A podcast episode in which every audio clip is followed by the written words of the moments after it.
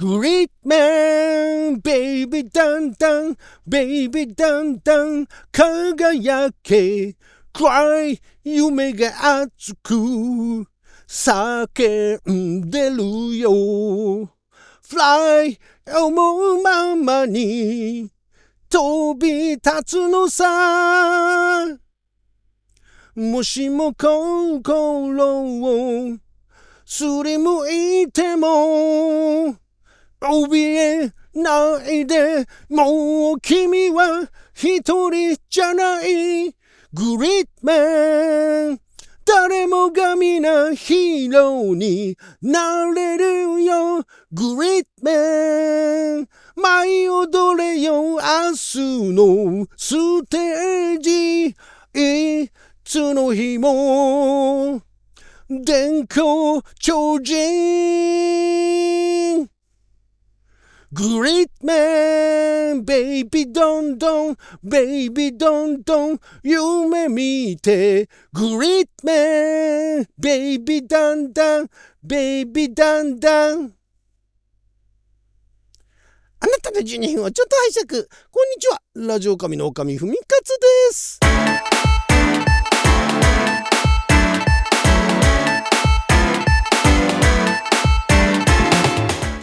は2023年10月23日月曜日6曜は大安でした。もう24日になっちゃいましたけども。毎週月曜日は昔懐かしのテレビ漫画テレビアニメ特撮のオープニングやエンディングへ挿入歌をアカペラで歌って歌のリハビリをする。アニトク歌ビリテーションのコーナーをお届けしておりますが今回はですね1993年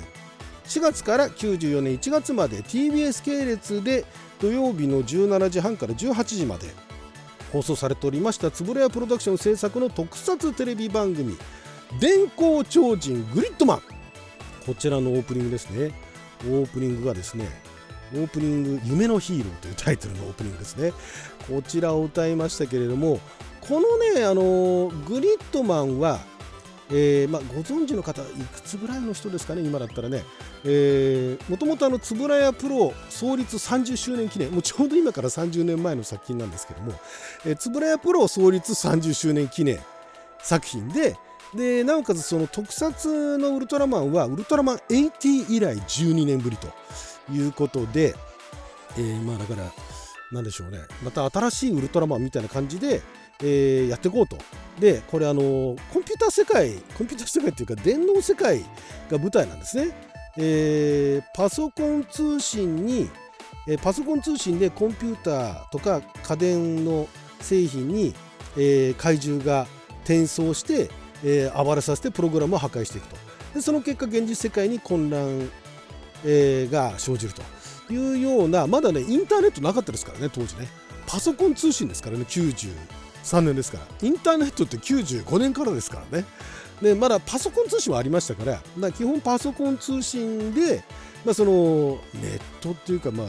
電脳今でいう電脳世界ですけどもそういうコンピューターワールドみたいなねところで、えー、戦うみたいなコンピューターの中で、えー、そのだからしかもコンピューターの中で、えー、戦いが起こってるんで怪獣だとかグリッドマンだとかの存在を知ってる人は本当に限られてると。現実世界の人たちはその存在知らないっていう体なんですね。まあ、後にその25話26話で、えー、知られるようになるらしいんですけれどもで私これ別にあのオリジナルの方はえっ、ー、とねグリッドマン SSSS グリッドマンっていうアニメーションがあってですねアニメはだからこれリメイクともちょっと違うんですが、えーまあ、作られたあのがあってでそれを見てでそういえばグリッドマンってあったねと。当時リアルタイムでは見てなかったんですけどもう私も社会人でしたから社会人でしたからっていうかもう社会人で見てなかったんですがただ、えー、その SSS グリッドマンがあまりにも面白くてで結構その電光超人グリッドマンの世界をかなりえー、引き継いでると。でなおかつそのグリッドマンの声やってる人は緑川さんですね。同じ声優さんがやってると。いうことで、えー、その当時ビデオオンデマンドでとりあえず1話見たんですね。なかなか。あのね当時話題になってたのは知ってたんですよ。話題になったそのコンピューター世界の中でね戦うっていうのはなかなか新しいことを考えるなと。まだ CG とかも一応使ってはいましたけどもそこまであの今みたいなねその派手な CG ではなくて補足的なだから電脳世界コンピューター世界もミニチュアなんですよ。もう円谷さんお得意の。で戦うっていう作品だったんですがあのグリッドマンのデザイン結構かっこよかった印象当時もあったんですけれども。まあでも、えー、お話見てですねなかなかなかなか個性的な なかなかねインパクトのある。でしかもあの主人公がねこれ珍しくウルトラシリーズでは珍しく、えー、14歳の中学生っていうねヒーローに変身する主人公が14歳の中学生。で、えー、だからアニメ版も確か中高生だったかな？中学生だったかな？高校生だったかな？なんかあたりの年齢なんですよね。だからすごいあのアニメ版も、えー、非常にあのリメイクするのにうってつけみたいなね感じの作品でしたけれども。でこのオープニングなんですがまず歌自体が、えーと、作詞を大津明さんですね。大津さんは大津さんもこの人慶応出身なんですよね。結構あのこのコーナーでね六大学出身のね作詞家作曲家結構いらっしゃいますよね。音楽学校でもないのにね面白いなと思いながら。でこの方は、まあ、有名曲っていうといろんなね、まあ、いろんな歌謡曲も手掛けられてるんですけれども、まあ、あのウルトラシリーズだとこの、えー、特撮だと特撮だと超獣戦隊ライブマンだとかあと覇者大聖弾劾王これはアニメか。とかあとあの戦い超ロボット生命体トランスフォーマーとかねのオープニングテーマオープニングエンディングだとかあとグリッドマンでしょ。で、あと仮面ライダー ZO ですね。とか仮面ライダー J あとは超高戦士シャンゼリオンね。シャンゼリオンのオープニングとかなんかも手掛けられてるという方でですね。で、えー、作曲をされてるのがもう今ではあのアニメや特撮の曲でも、えー、有名な鈴木喜三郎さんですね。鈴木喜三郎さんはそれまではあの中森明さんの「デザイアー」とかね。あとは何でしょうね。あと有名なところって何だろう。まあいろいろありますけども結構歌謡曲、えー、J-POP というかまあ歌謡曲寄りですよね。あんまりシンガーソングライターシンガーソングライターとかニューミュージック系統ではない曲だったと思うんですが、まあ、でもあのウルトラウルトラマンネオスあたりとかもやってましたし、ウルトラシリーズだとか、あとメタルヒーロー、メタルヒーローはあの、えー、あれですね、あのジャンパーソンだったかな、えー、いわゆるあのメタルダーだとか、あとなんかギャバンだとかあっちの方じゃなくて、その後のメタルシリーズですよね。の曲なんかを結構手掛けられていると。いうことですね。えーと、ちょっと今出てこないですね。この特撮、特撮のところとかも、あとあれですね、あのこのコーナーではあの未来警察浦島のね、あのオープニングなんかもね、あの曲を手掛けらし手掛けてらっしゃる。えー、あとはそうですね、そんなところですね。ウルトラマンパワードもやってるんですね。